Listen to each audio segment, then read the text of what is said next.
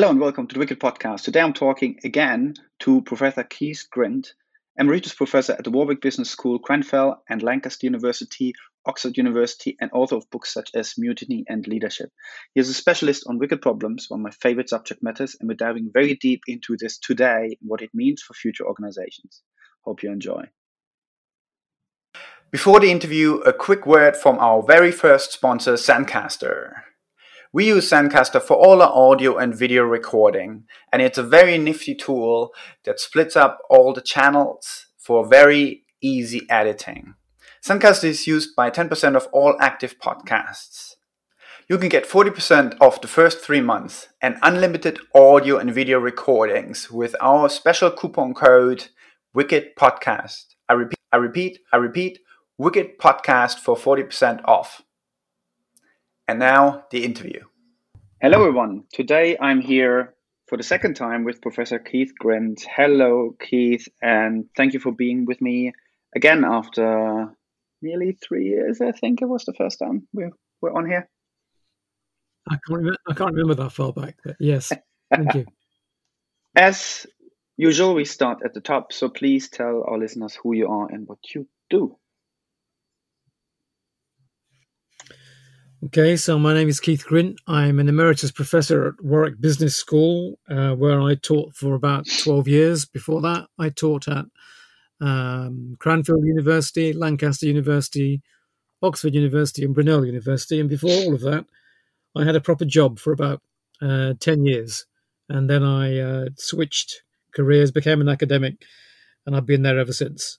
So most of my research, much of my current research is actually about uh, leadership and some of that has been locked into wicked problems. I've just published a book last year on uh, mutinies, and I've just finished a book. I'm just editing it now on um, resistance and leadership. That's me. Wonderful. Yes, and the first time we talked uh, a fair bit about wicked problems, and we'll obviously further do today. So tell us, for the ones who don't know what they are, a bit about wicked problems, maybe in relationship with the leadership and the mutiny you just mentioned, please.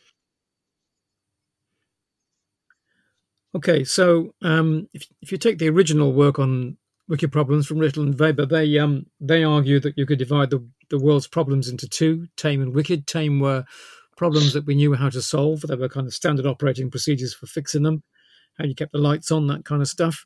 And wicked problems were at that point beyond us. We didn't really know how to deal with them. There wasn't any standard procedures for fixing them uh, and therefore we had to approach them in a, in a very different way. So that was the original work in the 1970s. Uh, they were into kind of public services in the in the US. Uh, I took some of their original ideas and extended them slightly. So I added a third category of problems, which I call critical problems, and I associated those now three um, versions of the problem: tame, wicked, and critical, with three different decision styles. So critical problems are associated with command as a kind of coercive response.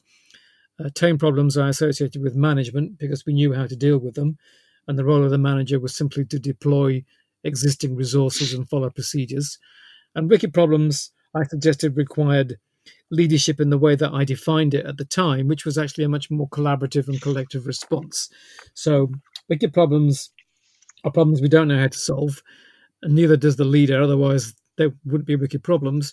So their responsibility was to uh, generate some kind of collective response and to admit uh, an, a, a, general level of ignorance about how to fix these problems. So we have uh, tame wicked and critical problems, uh, management, uh, command, and leadership. And I suggested you could model these for different kinds of, of areas. So, um, for example, you could you could model them either in a domestic environment, or my some of the current work I've been doing is trying to model those uh, in terms of uh, climate change and the climate crisis, and thinking about you know, which aspect of that is tame, which is wicked, which is critical, and therefore what needs to happen on the basis of the uh, the typology that I developed.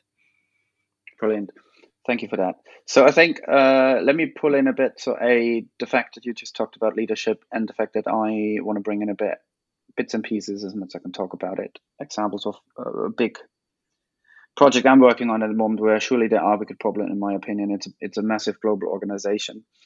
as as a leader, therefore, you said sort of you talked about you know collaborative or collective approach.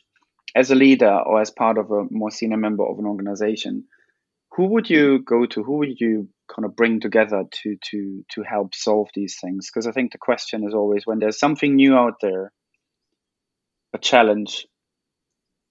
Organizations go and say, okay, we have to build a team, we have to put a program together, or something like that, in order to address a certain thing. A signal or something that is already identified as some kind of problem and they might notice in some shape or form, not have a full understanding of it. But normally leaders go, okay, who am I going to put on this? Who would be the right people to put on that in terms of is there any particular practice or particular skill set, yeah. particular knowledge you need for wicked problems in particular, you would say, well, people are maybe better than, let's say, managers that you associated a bit more with tame problems, being probably good at that, um, to, to, to, to bring together and associate with. So I, th- I, think the basic framework is to assume that um, if there are any answers, they're likely to be in unusual places in the organization. They're likely they're as likely to be at the bottom of the hierarchy as they are at the top of the hierarchy. So what you're really looking for is local experts rather than uh, people within a hierarchy. So the hierarchy is virtually irrelevant to trying to resolve a wicked problem in this sense that the, that the skill set that you need might be all over the organization. The, the second point of that is to recognize um, that unless you have a common language to be able to frame this material, hmm. then nothing's going to make much progress. So, and, unless everybody can understand what a wicked problem is, then you're likely to get people who would respond by saying, well, you know, you're the formal leader, you're supposed to know the answer to this. Hmm. But I think a wicked problem is beyond any of us. So, to be able to to get a group together to work on a, on an issue like this, you need to be able to to get them to understand a common language by which we frame problems in certain kinds of ways. Once we can understand that, then we can be able, then we can say, so this is a tame problem. And given your expertise, you need to be able to go away and fix it because we know you're mm. good at that. Yeah. But given this is a wicked problem, and I'm assuming we can have a discussion about whether this is a wicked problem, we're probably going to need everybody's expertise because no single person is going to have the answer to this, or it's unlikely to have the answer to this. The other point about this is that we're also unlikely to have a consensus because people see the world differently. Uh, so it, it may well be that we're not going to get to the point where a consensus emerges as what as to what the problem is or even what the solution is. And that I think is is where the kind of the kind of um, dialectical issues about leadership sit because even though, as a leader facing a wicked problem, you need to recruit a team to be able to understand how you might make some progress with this, at some point, unless there is a consensus and, and unless a single answer does emerge, which is unlikely, if that doesn't emerge, then as the as the formal decision maker, you still have the responsibility to make the decision. You can't just keep assuming this is a wicked problem, we can keep discussing this forever.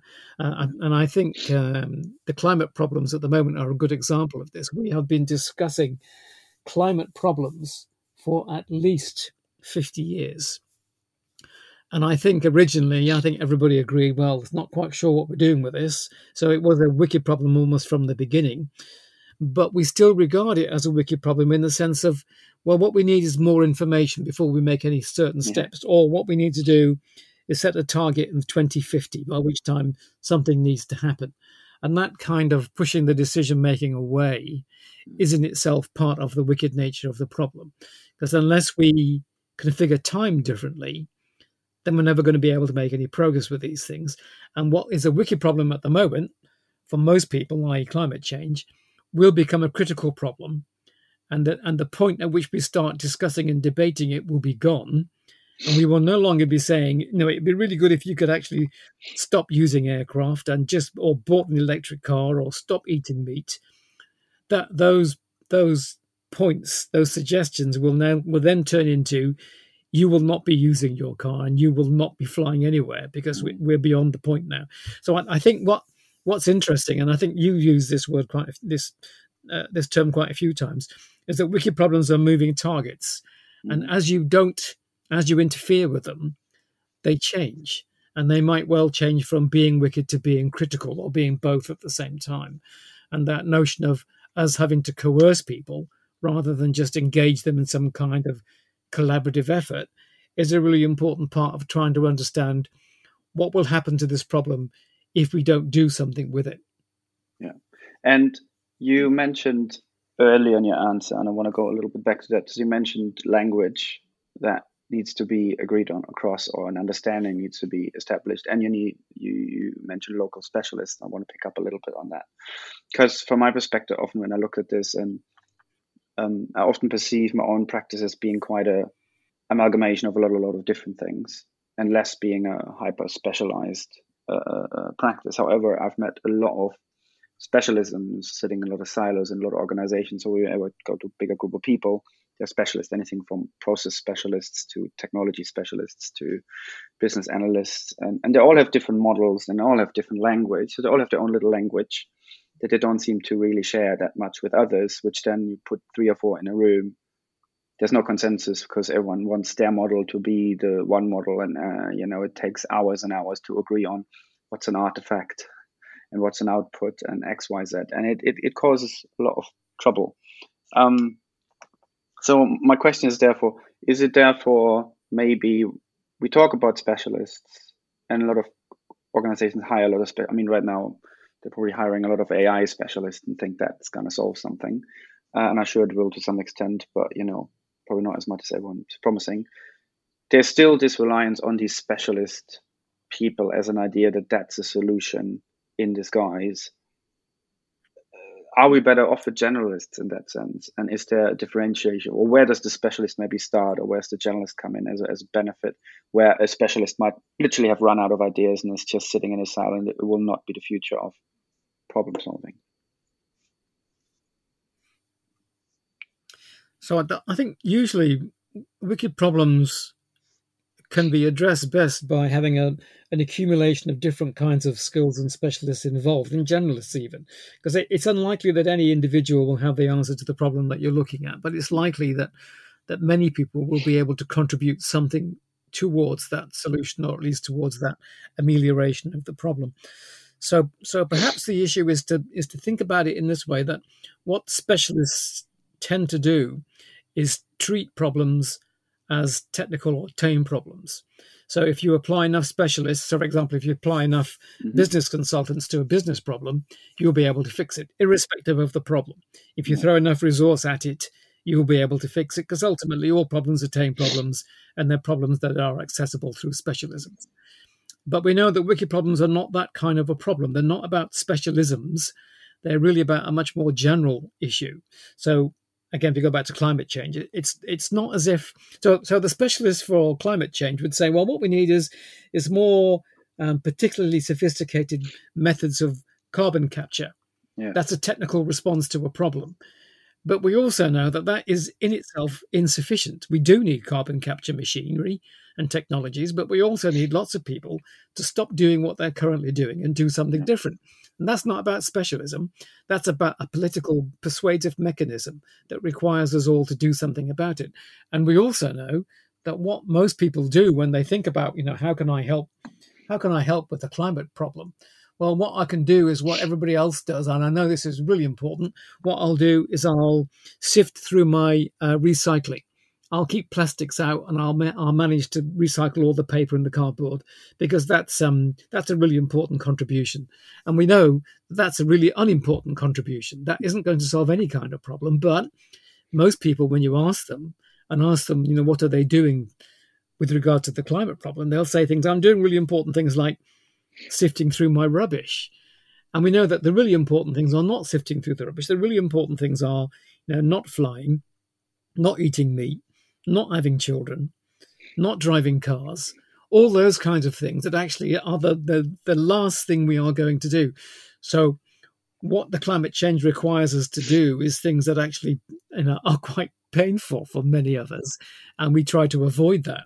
And the longer we avoid it, the worse it becomes. This is um, this is a way of thinking about the problems in two different time sequences. You know, one is a temporal time sequence, and one is a, a cyclical time sequence. And quite often you hear people say things like, well, what we need to do is that by the time we get to 2050, this is a linear pattern of time. By the time we get to 2050, we'll have done X, Y, and Z, and so we'll have saved the world. But actually, if we don't do something now, there won't be a world to save in 2050. So we have to we have to reconstruct our notions of time from linear to cyclical, to the point where actually, if we don't do something now, there won't be a 2050. So the way that we configure time is a really important point of trying to understand why we don't get engaged with these kinds of issues. Because we see things like, "Oh yeah, no, I'll I'll do that next week." It's it's almost a mirror of some of the research that I've seen about how people cope with things like domestic violence.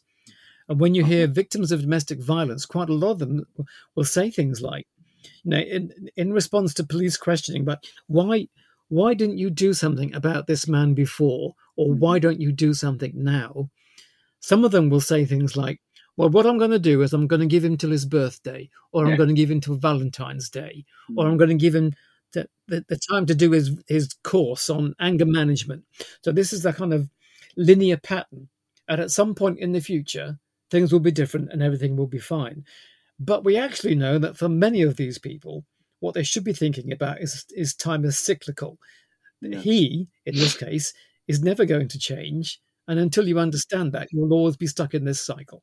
So, and I think it's the same with climate change. We have to get beyond the, linear path and start thinking about the, the cyclical path. We have to understand that problem needs us to do stuff now, not needs to do stuff in 10 years or five years or 20 years down the line. And, and I think the, the longer that goes on, the worse it becomes. And it switches from what is now, for many people, a wicked problem, and for some, a critical problem. And you see that in the, the current floods and the and the burnings. It, it will be a critical problem for all of us.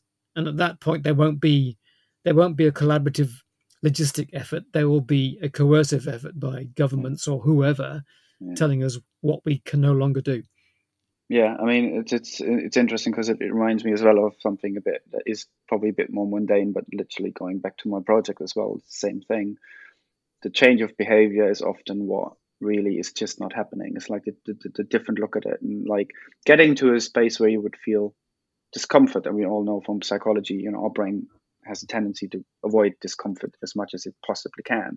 So maybe that's not surprising, but it doesn't help us in this case because I see in the project that you know, when I say this, there's, and that gets me to the next question, there's often an abstraction level that I've seen with organizations, groups of people where look a lot of a lot of quantitative information. It's very abstract, and no one would actually go. So, hang on a second. Have you actually stepped outside the door, went there, and had a look? It's like, oh no, we don't have time for that. We need to do stuff, which seems to be the opposite of what you are describing, but I think it's actually the same. Where you say the same, it, it, they maintain the same behavior. They would not step out of the comfort zone and go, "No, let's have a look at this again." It's not going to be comfortable. You're going to have to learn new stuff. You're going to have to consider different viewpoints that might challenge your understanding of how things are done and what we're supposed to be doing. And they avoid it. They just, oh no, but that's that's thinking. We don't have to think, and we can't do that much thinking and listening. It's going to hold us back. Then we're not doing stuff, but we need to do stuff. So do you feel there's there's sort of um, which is another part, so an abstraction level of as as a distance and comfort level uh, of people often to that to the reality of wicked problems? Because I can imagine, you know, let's say two three decades ago before internet and computers, it was even even harder to actually get in contact with reality and amass enough information to have some more de-risk kind of decision making. Whereas now it's all up for grabs, pretty cheap to actually engage with it, collect a lot of data in a way more granular level, way more closer to reality than ever before. And people are still not doing it. They're still avoiding it. So in terms of staying away from those wicked problems, is that is that sort of a yeah. thing? Is there is there a discomfort? Is there is that a lack of skill? Is that a lack of mindset? What what you know, why we're not engaging with those? why we're giving so easily up on those, even when we probably know. And I've met people who say like, yeah, we know it's complicated and it's more complicated than for than it is for us. So um, do you, do you see something there as well? So as an avoidance, or that's just too far in terms of proximity? We just need to change proximity in, in, to these things. I, th- I think it's partly understood best in terms of thinking about how do you persuade people to change. You know, what what is the hmm. persuasive mechanism? So partly that's to do with um, language, and partly it's to do with the kind of narrative that flows out of the language. So, so the language is important in, in terms of trying to think about how we understand the world. So, for example, we talk about the sun rising in the morning and going down in the evening, mm-hmm. but the, but the sun doesn't rise and it doesn't go down. The Earth is the one that's changing, not the sun. But because our language predates yeah. that kind of understanding of how the uh, how the solar system works, we talk about it in a particular kind of way that actually makes a nonsense of of reality, and that and that that also runs into a, a, thing about so what is it that persuades people to do something or not to do something, and and I'm always I always recall the kind of Brexit campaign that we had in this country mm. in 2016, which was a combination of, of two different sides on on the on the Remain side, and this this flows into your discussion a second ago about we've got all this data. On the Remain side, they basically said, look, we've got all this data. And what will happen is that if we leave, then all of these sums will go somewhere and they'll all go slightly worse. And it would be better to stay in the EU than it would be to move. Look at all this data, look at all these numbers.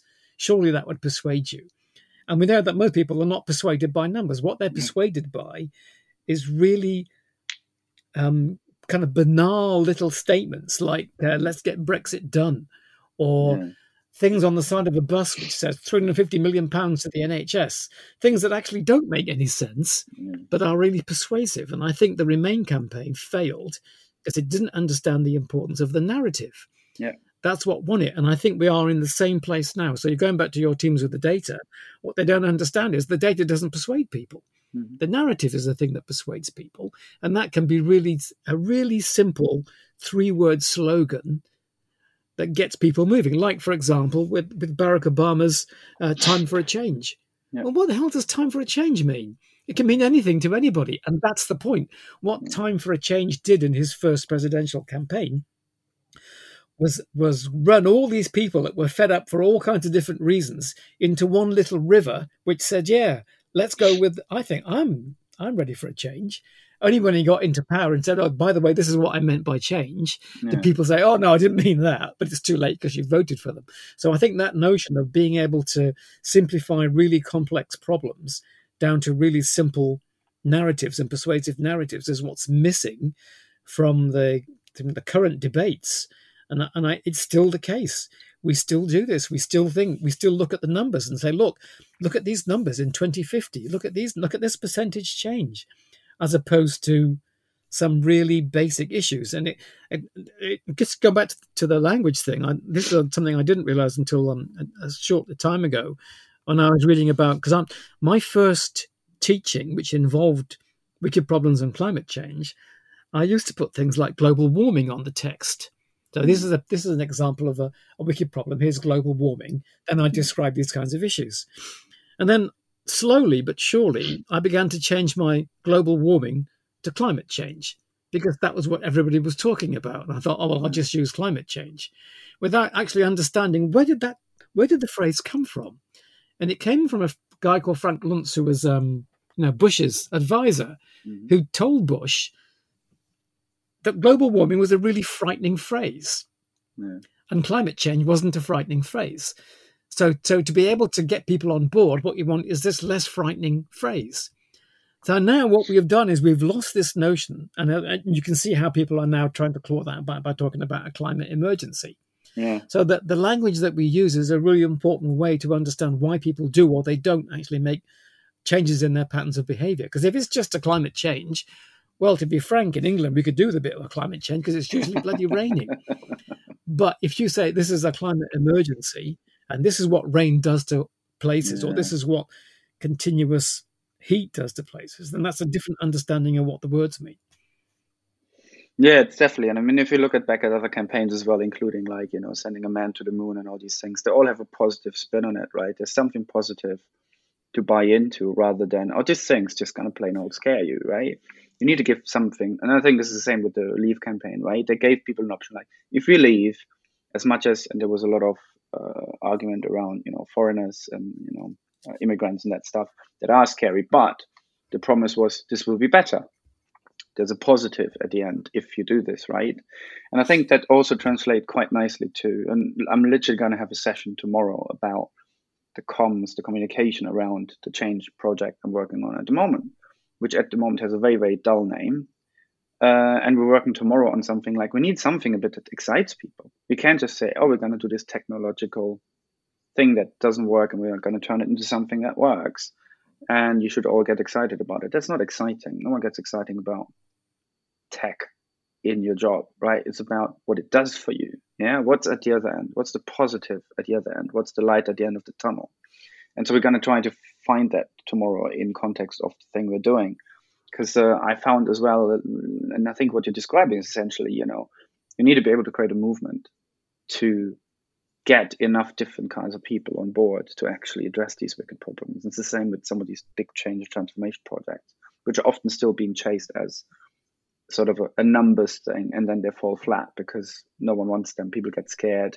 They get change fatigue. They don't want new stuff because they don't they, most questions are what's in it for me? How is that going to make my life better? You're going to make it worse because i don't know what this will be. You just throw a lot of jargon at me that i don't know what it is that's scary and goes totally to your point you know if you're something that bottom line feels scary for people they're not going to go for it they're going to oppose it even if it doesn't make any sense for them right no there, and there, there is a lot Of, yeah, no, there, there's a lot of research that that scaring people doesn't make them change. What people do when they're mm. scared is they just ignore it because it's yeah. too scary. Yeah. So rather than thinking, "Oh, this the you know, floods and fire are really scary. I should do something," they think, "You know what? It's so scary. I don't even want to look at it. Yeah, I'm just going to live my little life yeah. as it is. Ignore the news. Ignore the news. I don't want to. There's nothing I can do about yeah, it. Exactly. Exactly. Absolutely. Yeah, it is. So Okay, so um, we always have more questions than we have time, and it's the same yet again.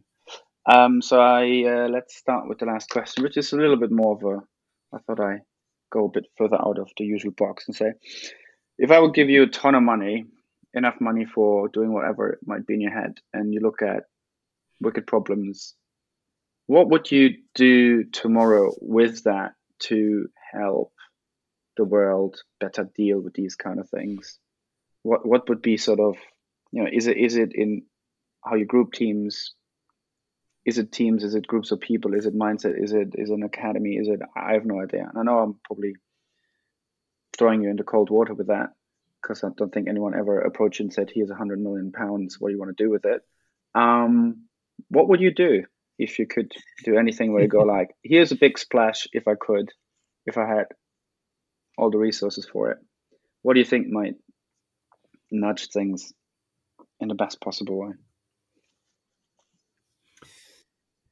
Yeah, it's, it's, an interesting question. I, I, think there's there was I was reflecting on this question before, and it, and it kind of reminded me of you know at the end of the Second World War that the whole of Europe is absolutely devastated, and it's desperately in need of something, and no one quite knows what. And then the Marshall Plan comes up, Mm. And the Americans say, look, here's a lot of money. You can all rebuild your economy, especially because we need you all. We need you all to be up and running. We don't need you to be flat on your back anymore. And so there's something about that kind of that positive practical help. And I think there is something in there about we, we have enough we have enough data. We, we know what's going on. It's not as if we need more research on what is going wrong. What we need is more research to be able to understand you know how we can do something and what actually works on the ground and and that kind of brings up uh, the kind of positive deviance uh, technique which is used by quite a lot of people which is to start from the start from the question so who, who is it in the world or the organization that has already fixed some of these problems and can we learn from that rather than starting in some kind of academic institute and working out theoretically what might work. What we need to do is think about which groups have practically addressed these problems and done something which we might be able to mobilize and expand. So, for example, in the positive deviance um, cases, there's one example which I think is quite interesting here, which is the, the problem they're looking at is how can we keep lots of Argentinian school kids in rural Argentinian schools to stay at school beyond the ages of 14, i.e., until they're 16, because they keep getting taken out by their parents at 14 to help with agriculture, because yeah. it's an agricultural society. Mm-hmm. And what they have what they traditionally did was look from um, look from a, an expert from some university or central government thing.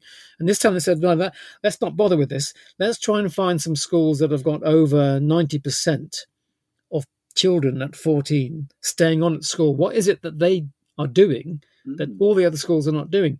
And they found two or three and all of them independently from each other had decided to change the curriculum to make the curriculum more agriculturally focused so they were teaching 14 year old children how to how to help their parents fill up forms to get government subsidies oh, wow. and also to improve their own agricultural practice. So it was in the interest of the parents to keep the kids at school.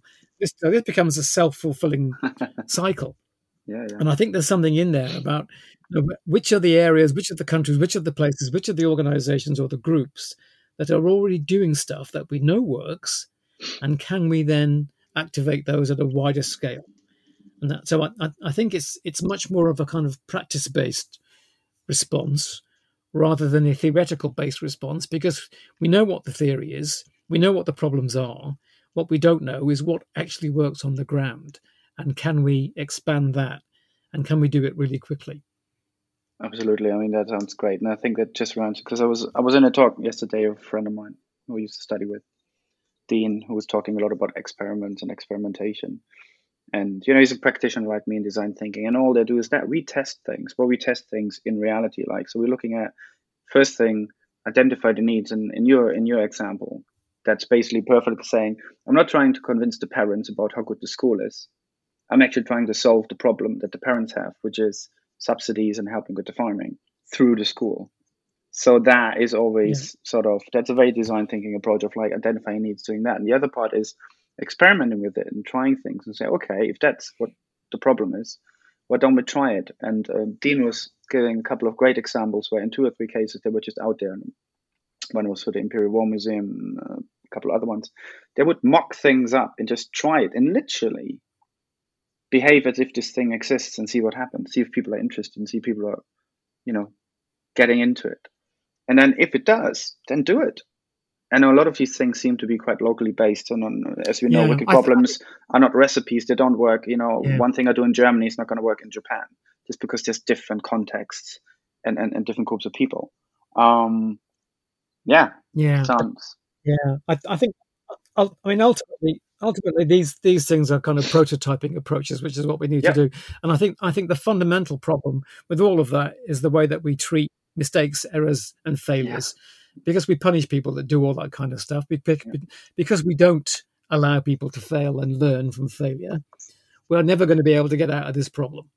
Yeah. If the wicked problems, by definition, are uh, ones that we don't know what will work, and therefore we have to be able to prototype our way out of this. This is the, this is the way that science works. It doesn't yeah. work by proving stuff. It makes yeah. itself more robust by disproving things, by yeah. seeing where things fail. And I think we need to adopt that much more overtly and, and try to recognize that um, what we're currently doing isn't working. Let's try something else. Exactly, because the other the other op- the other option would be what's described as insanity, right? So there we go with that. Um, lovely. Thank you so much, Keith, again for your time. Second time around. Let's see, uh, three years, third time done that does the charm, doesn't it? See where we are. Uh, very good luck with your books. Um, when, when, do you think the second one, uh, the the one you're editing, briefing route is? Do you, do you know when it's going to come out? So probably um, early next year. I would have thought by the time we get it through all the systems. Yeah, yeah. probably come out. Yeah, early next year, spring. Next sounds year. good. Sounds good. Well, definitely let me know, and uh, happy to have you on for that. Talk about that in particular. Well, thank you so much for your time today and thank you for being here. Okay, thank you. You've been listening to the Wicked Podcast with co host Marcus Kirsch and me, Troy Norcross. Please subscribe on Podomatic, iTunes, or Spotify. You can find all relevant links in the show notes. Please tell us your thoughts in the comment section and let us know about any books for future episodes. You can also get in touch with us directly on Twitter on at Wicked and Beyond or at Troy underscore Norcross. Also, learn more about the Wicked Company book and the Wicked Company project at wickedcompany.com.